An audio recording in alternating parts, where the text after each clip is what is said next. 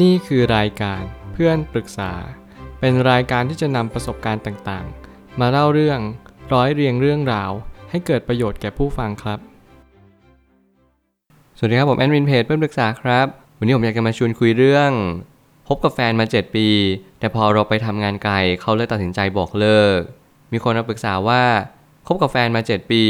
โดนบอกเลิกเพราะเราต้องไปทำงานไกล เขาจะเหตุผลว่าจะพยายามทำไม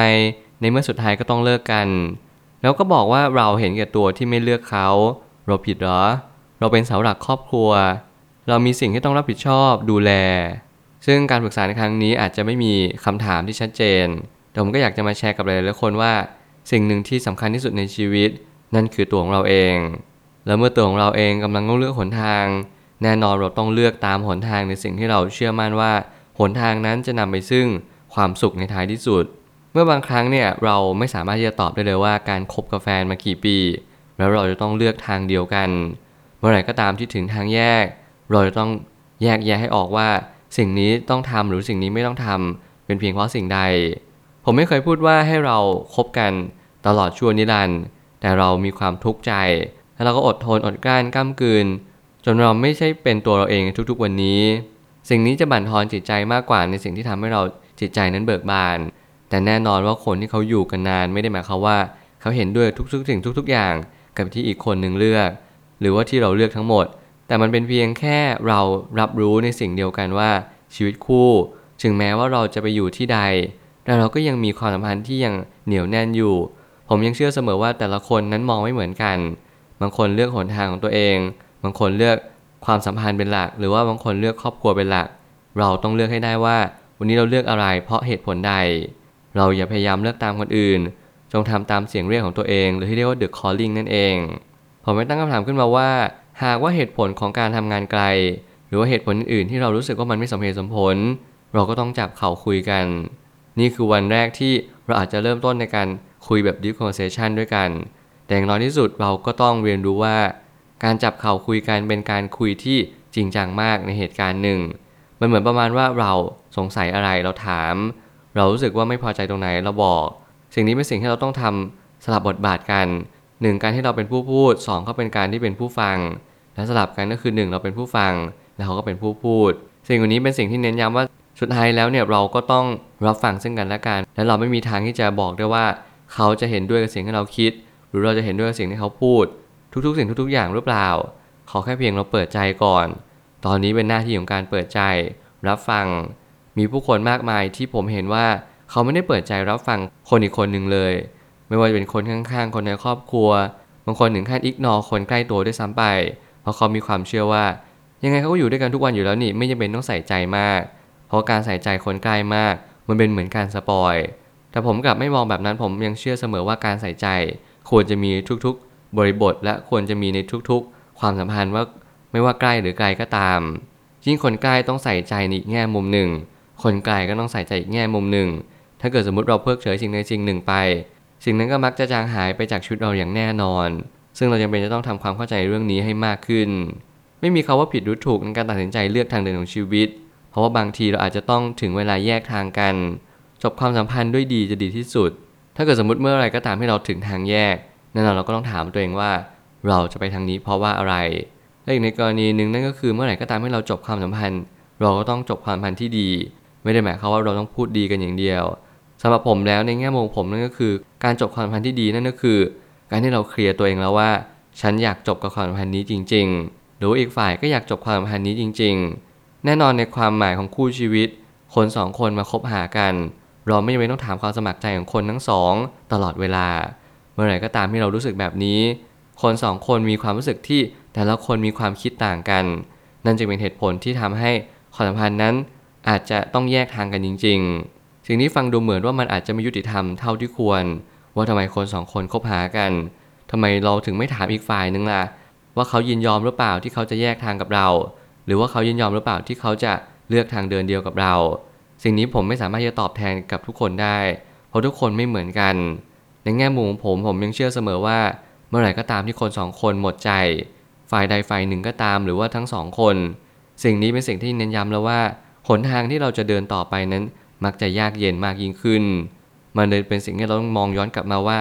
เรานั้นต้องการอะไรจริง ๆ สิ่งนี้ผมชอบเน้นย้ำและก็ถามทุกคนอยู่บ่อยๆ เพื่อให้เราเรียนรู้ว่า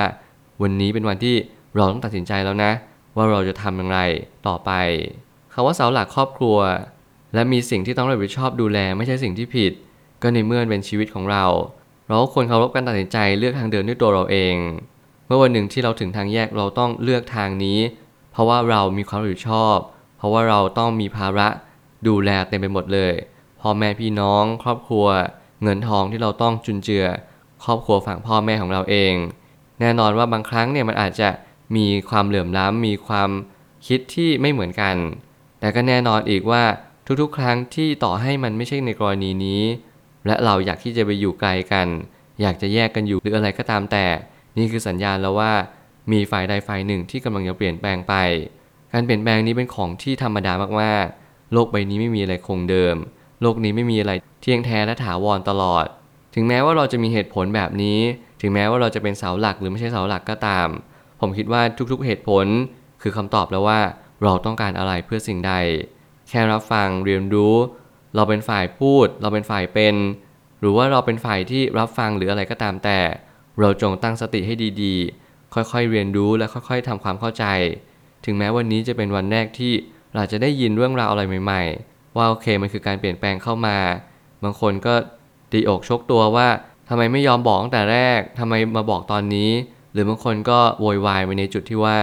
การบอกตอนนี้มันจะมีประโยชน์อะไร เพราะในท้ายที่สุดแล้ว เราก็ต้องแยกจากกันอยู่ดี หรืออะไรแบบนี้เป็นต้นในสิ่งที่ผมคิดว่าเราเป็นคนรักกันเนี่ย ยังไงแล้วเราก็ควรที่จะคุยกัน มันจะคุยด้วยความทะเลาะ หรือมันจะคุยด้วยการไร้เหตุผลเราก็ต้องคุยกันอยู่ดี เพราะไม่อย่างนั้น ทุกอย่างก็จะจบลงไม่สวย และคราวนี้แหละปัญหาที่ยืดเยื้อต่อไป แต่เราก็ควรที่จะเคารพการตัดสินใจที่จะไปต่อหรือไม่ไปต่อด้วยเสมอมิใช่ว่าเราเลือกทางนี้ แล้วต้องมีอีกคนเห็นด้วยเสมอ แค่เข้าใจก็พอแล้ว นี่ผมพูดในกรณีของคนที่มีคนหนึ่งต้องการที่จะไปไม่ว่าทั้งเราหรือเขา เราแค่เคารพในสิ่งที่อีกคนหนึ่งเลือก แน่นอนทางของเราก็มีทางของเขาก็มี ถึงแม้ว่าจะคบกันมา 7 ปีก็ตาม แต่มันก็ไม่ได้หมายความว่า เราจะทำแบบนี้ เราจะทำแบบเดิมต่อไปด้วยกันอีกไม่ว่าจะเป็นอยู่ด้วยกันไม่ว่าจะเป็นอยู่บ้านหลังเดียวกันทำกิจกรรมร่วมกัน วันหนึ่งเมื่อการเปลี่ยนแปลงมันมาเยือน เราแค่น้อมรับมันได้หรือเปล่า แล้วแค่เข้าใจความจริงว่าทุกอย่างมันเปลี่ยนไปแล้วนะ มันไม่มีอะไรเหมือนเดิม ก็การใช้ชีวิตมันเป็นเหมือนการเดินทางไกล มันต้องมาย้ำตีมเดิมว่า สิ่งที่เราทำทุกวันนี้เนี่ยมันตรงกับหลักโชคชะตาของเราจริง ๆ หรือเปล่า เราอาจจะลองมองอีกมุมนึงว่าคนใหม่ที่เขากำลังเข้ามาในชีวิตของเรา ไม่ว่าเขาจะเป็นแฟนเป็นเพื่อนของเรา หรือใครก็ตาม เขาย่อมมีบทบาทที่สำคัญต่ออนาคตอย่างแน่นอนใจเย็นๆค่อยๆคคิดและตัดสินใจ เรียนรู้และใช้ชีวิตเหมือนกับ วันนี้เราได้รับบทบาทนี้เท่านั้นอย่าหลงอินจนเกินพอดี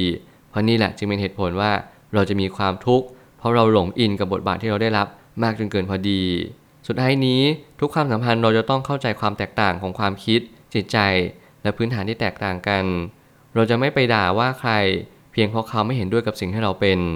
เมื่อถึงวันหนึ่งขั้นสุดท้ายแล้วเราก็ต้องเคารพการตัดสินใจของทุกๆ ฝ่าย ภาระของเราความรับผิดชอบของเรา